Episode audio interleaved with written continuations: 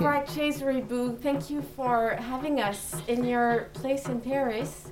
You are an internationally acclaimed artist and also a celebrated writer and poet.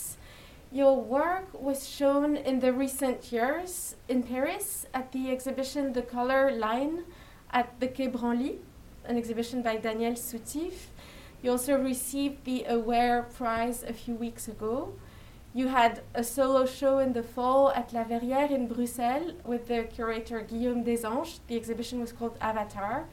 And there's a recent news, which is that you received the Grand Prix de Sculpture of the Fondation Cino del Duca.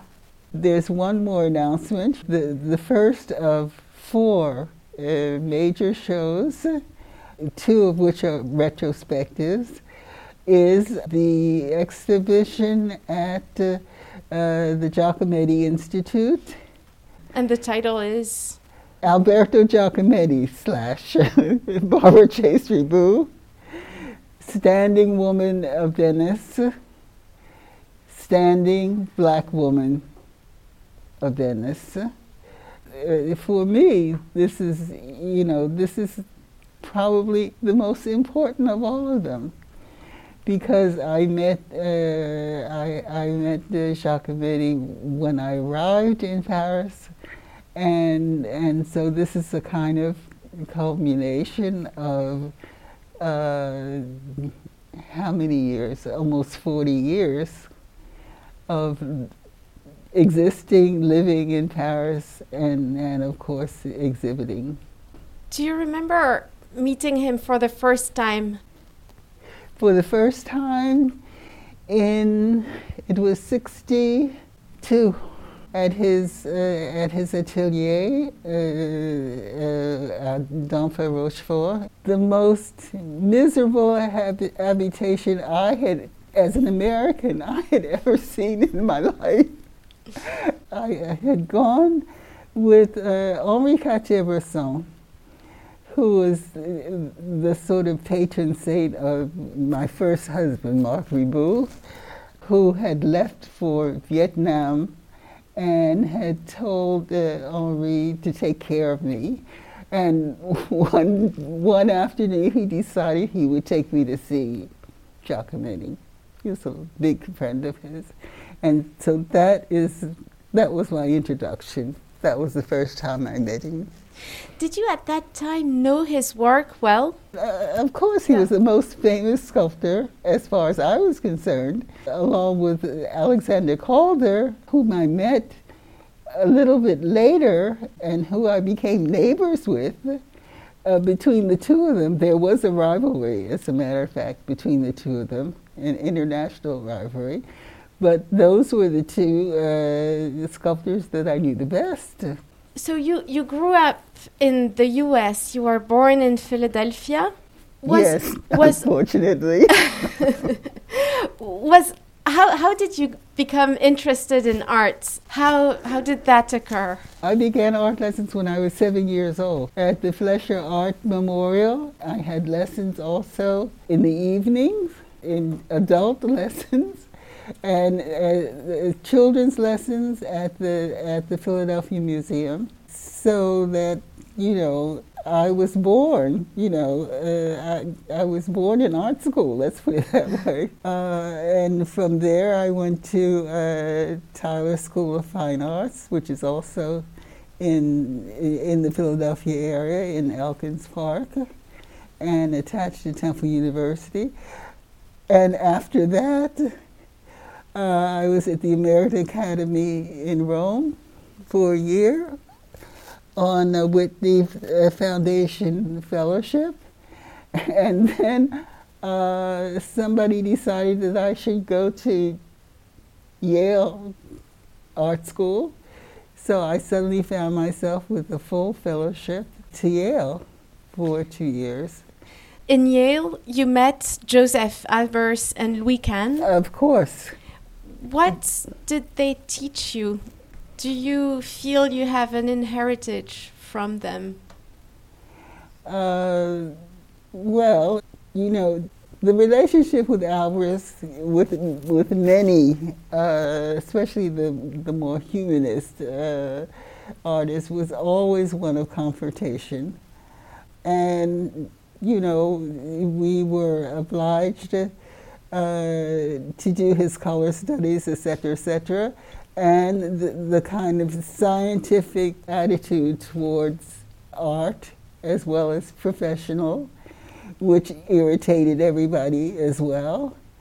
And I would say 10 years or 20 years out of art school, I can say that Albers taught me everything I know. You say that your early works were close to uh, surrealism and futurism? Yes.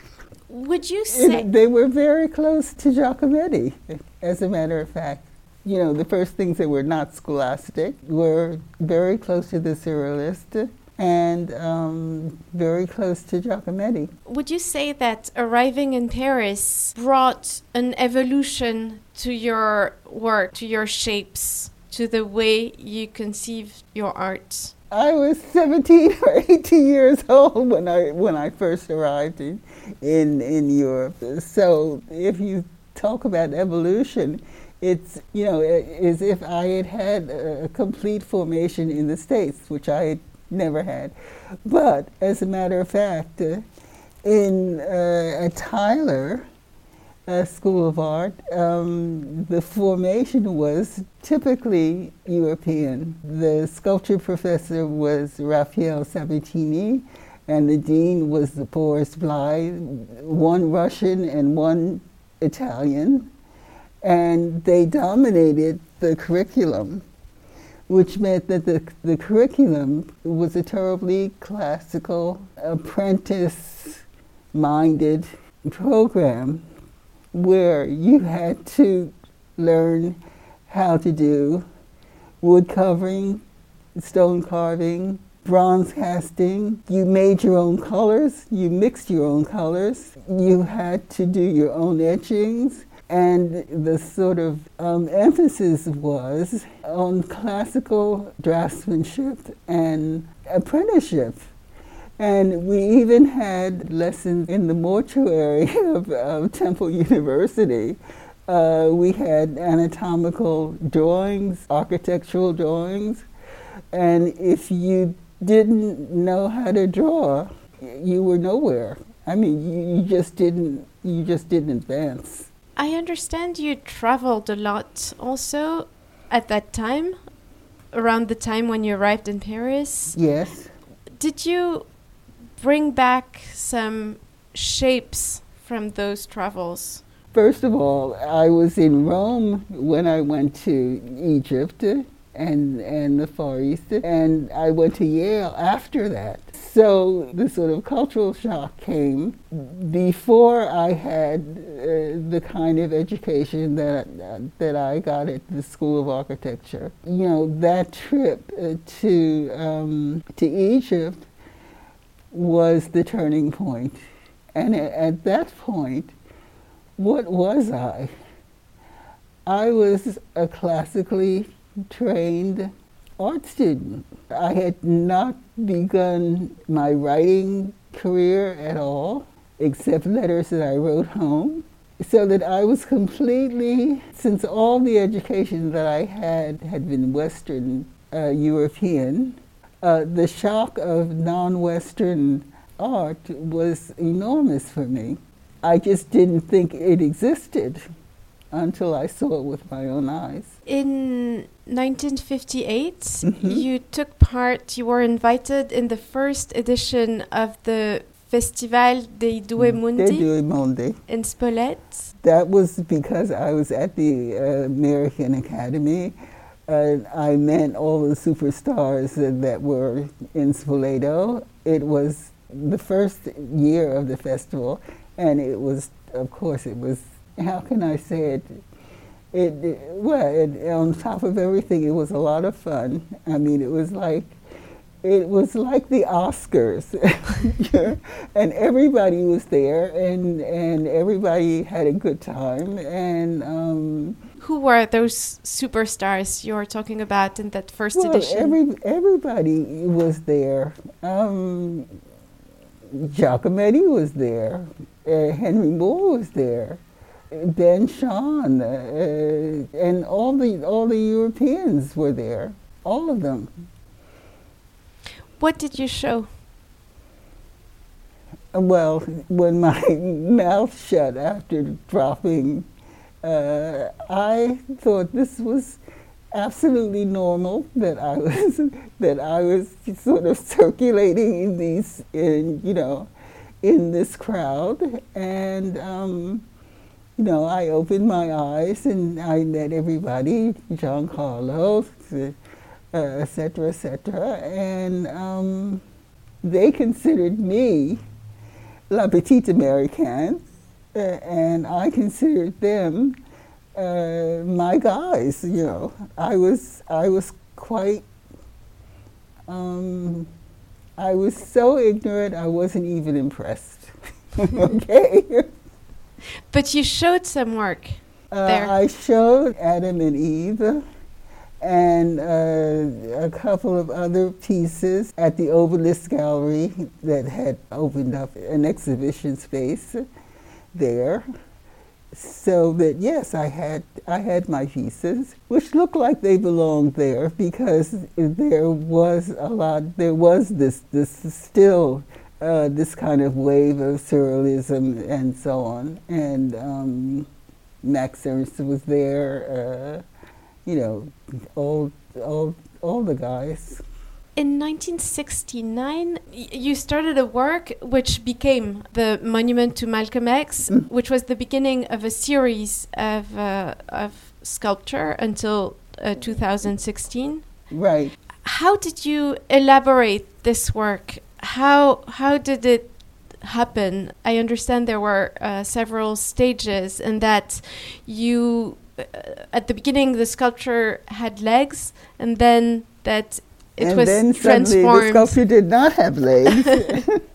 and it became steles and became, you know, the beginning of the of, of the series.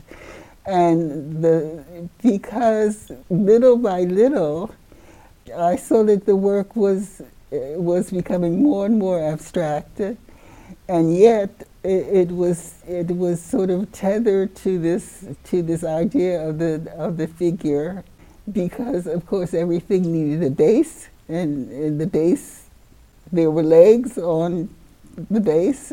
So I was trying to find a way to get rid of the tyranny of the base and finally to get rid of the legs.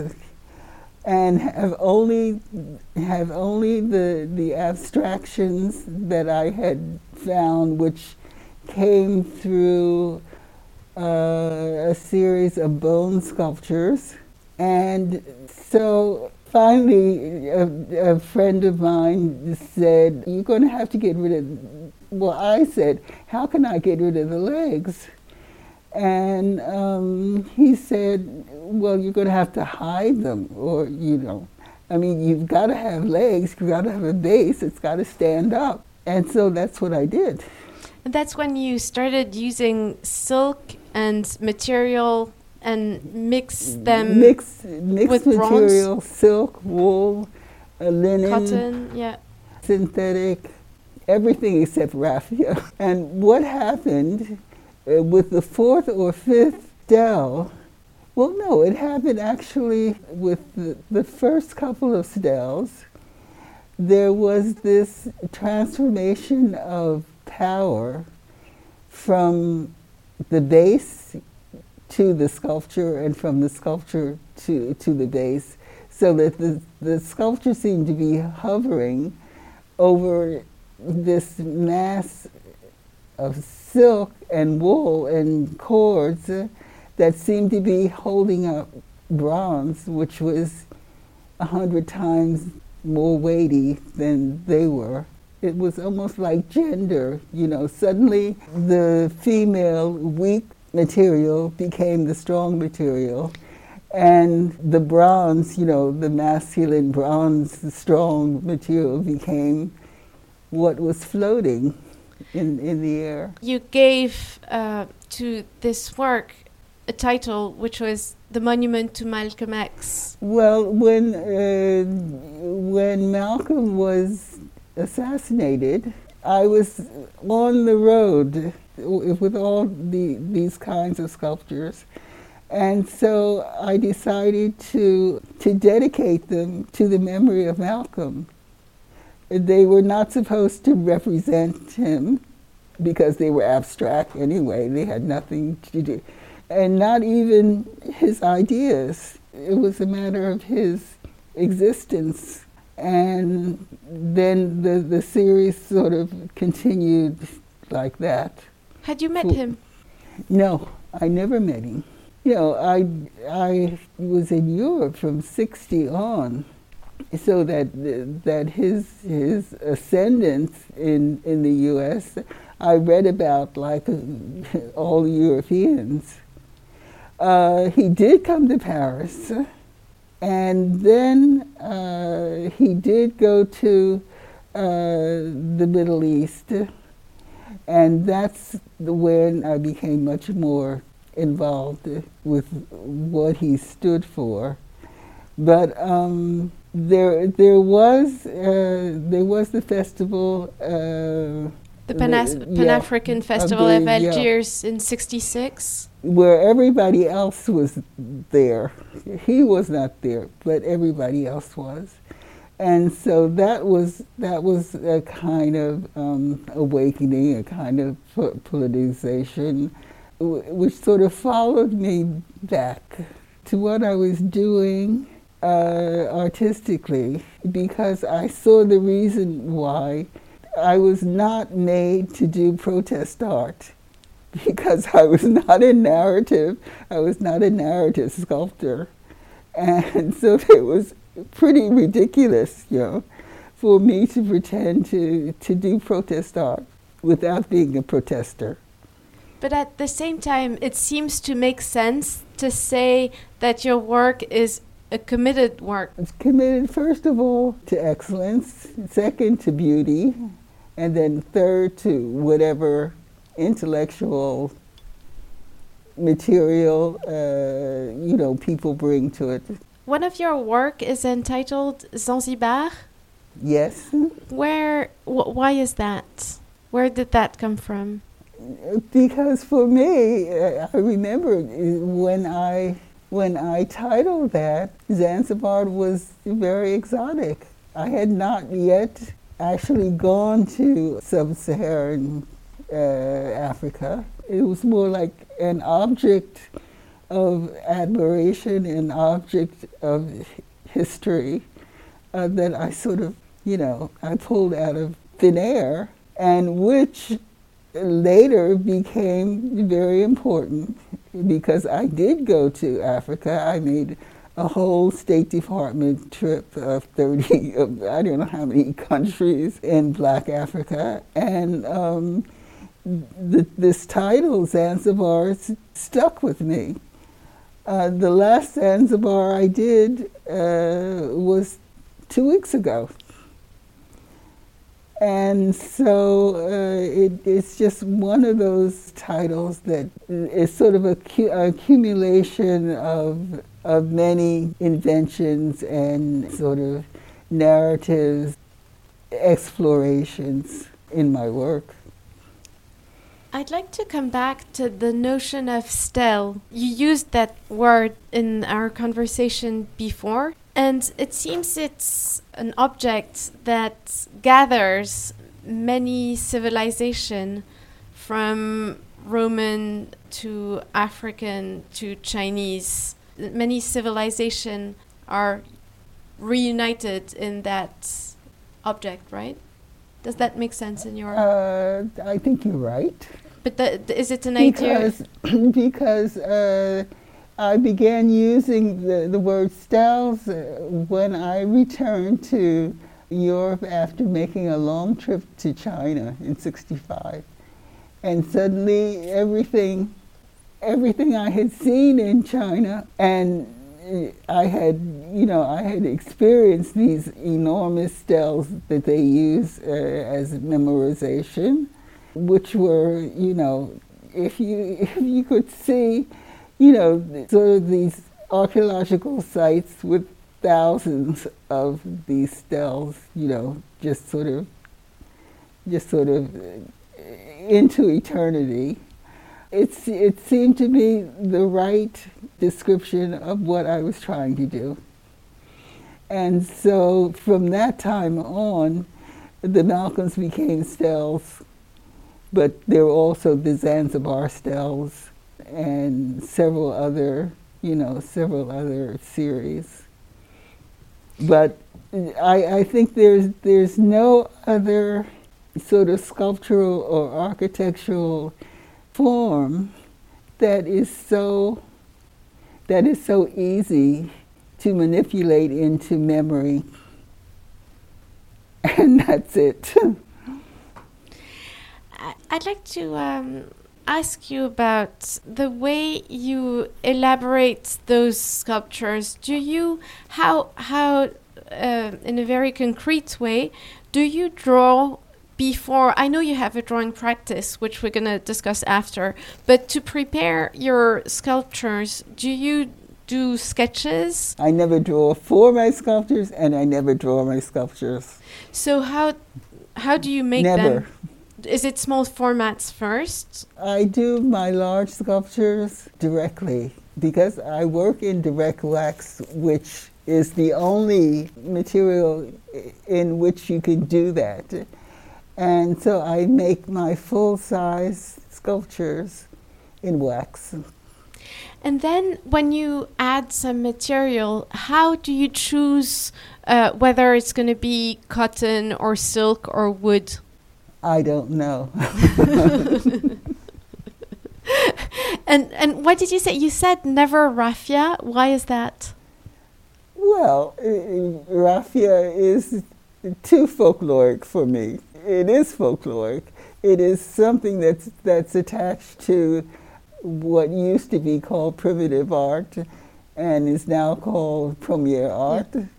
But nevertheless, any kind of civilization that does not derive from from Greco-Roman, and of, of course, the raffia in these sculptures was used for exactly the same reason as I used in the steles. it, it is to hide the legs, hide the figure, hide any kind of human connotation. they're, they're supposed to be spirits. They're not supposed to have legs. So, so that's why I don't use raffia. And I understand you had some conversation with uh, Sheila Hicks, whom you met in Paris. Uh, I hardly know her. And um, there's one sculpture which um, has the shape of a harp, the musical instrument. Yes, la musica. Among your sculptures, it's the one which probably um, refers the most to an image. I mean, it has the shape of yes, an instrument. Has, they all have the shape of, of uh, a harp or or yes, a harp or a violin or a musical instrument. Why, when it refers to music, does it become more related to the real, not to say to the image or to something figurative? It also has a lot to do with um, the chords. It also has a lot to do with movement and with with flexibility. There there are a lot of other connotations in the use of the word music or la musica or etc. The one characteristic of the silk chords, for example, is that they are never still they're always in movement. There's always uh, there's always light that's making them transforming them into something into something else. And so that too is very important in in the title, in in the fact that these very static objects are also moving at all times and changing with the light at all times. What about? Uh, so you said you never draw for your sculptures, No, but you do have a practice of drawing with uh, charcoal, which is separate. yes, which is separate, which comes from architectural drawings, and um, which, uh, which once I found that combination of, of charcoal, pencil, and ink, it seemed to me perfect for what the kind of drawings I wanted to do. And so, although I, now I have white drawings, which are sort of drawings made in silk, but all the black drawings are, pencil, charcoal, charcoal pencil, and blacking. Would you say it has something more intimate than the sculpture, or not? Would you say is it is it to do is it something that you do on a daily basis, or No, I do not draw on a daily basis. and when do you draw or when do you sculpt? Is it by phases or is it? you tell me. I don't know. So I'm not one of these people. First of all, I'm a night person, so don't call me before 11 o'clock. And second of all, um, I do too many things in order to be that organized.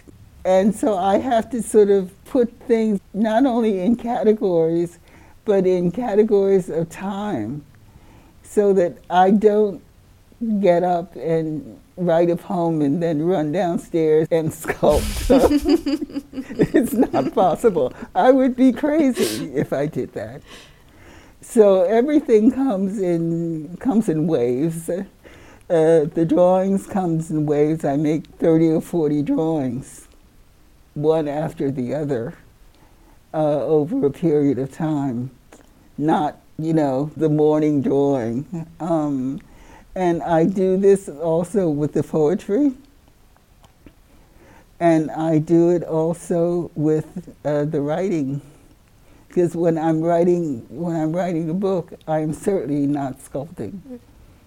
And when I'm sculpting, I am certainly not writing a book. Would you say that one activity nourishes the other? Yes, but, uh, but from afar. You said that you do in writing what you don't do in art and the reverse. Yes, that is, I, I sculpt what I can't write, and I write what I can't sculpt. Could you develop that a little bit? Can I explain that to you? No. no, I cannot. I, I really, I really cannot. And you, you know, th- there's a reason why artists don't go to psychiatrists. And they don't want anyone messing around uh, with their minds, with their heads, uh, with their intuitions, and with their sense of identity. And so the last thing, the last thing I want to know is who I am. So you can ask me who I am, but you're not going to get an answer from me. That's fair enough. and my last question was about those little installations or like the poet walking his dog, hmm uh, which is a shelf with a notebook and a little Mhm. sculpture. So Mhm. with words and objects. It looks like a little altar. And it seems to uh, be something. Well, I, ne- I never thought of the shelf sculptures as being altars. Thank you. I have. I never thought of them as being altars. I thought of them as being stage sets, uh, sort of um, theatrical compositions. And although one of them is called Poet Walking His Dog, I don't have a dog. And I don't put myself in those shelf sculptures. They're really stage sets as far as I'm concerned. even though you never thought of them as altars, would it make sense? Uh, I think it makes sense, yes. And would it make sense also uh, to see them as a place maybe where sculptures and words meet? Well, some some of the self sculptures that do have words.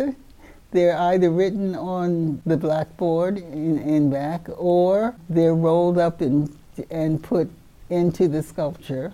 And um, possibly, yes, that's the only place. Well, no, because in some of the drawings as well, there are words. There, there's writing and there's there are poems, etc. But those are the only two places where the words and the objects come together as one. We spoke of your future exhibitions. Mm-hmm. Um, are you writing at the moment as well as a conclusion? I am publishing at the moment, and I'm publishing many, many books. And I somehow ended up with six collections of poems, unpublished poems. So I'm trying to get those published.